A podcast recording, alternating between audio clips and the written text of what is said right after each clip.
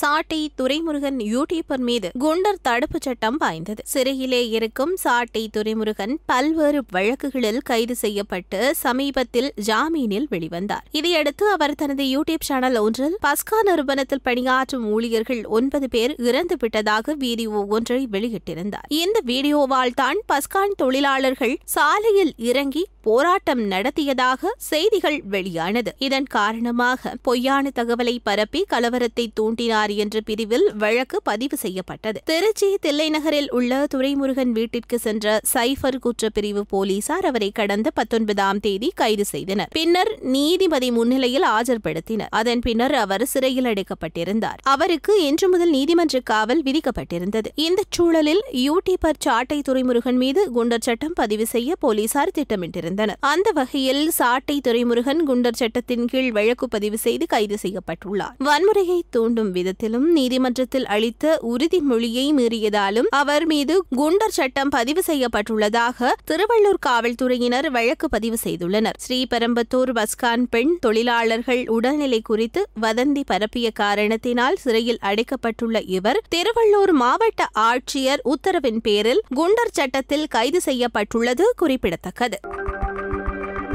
Música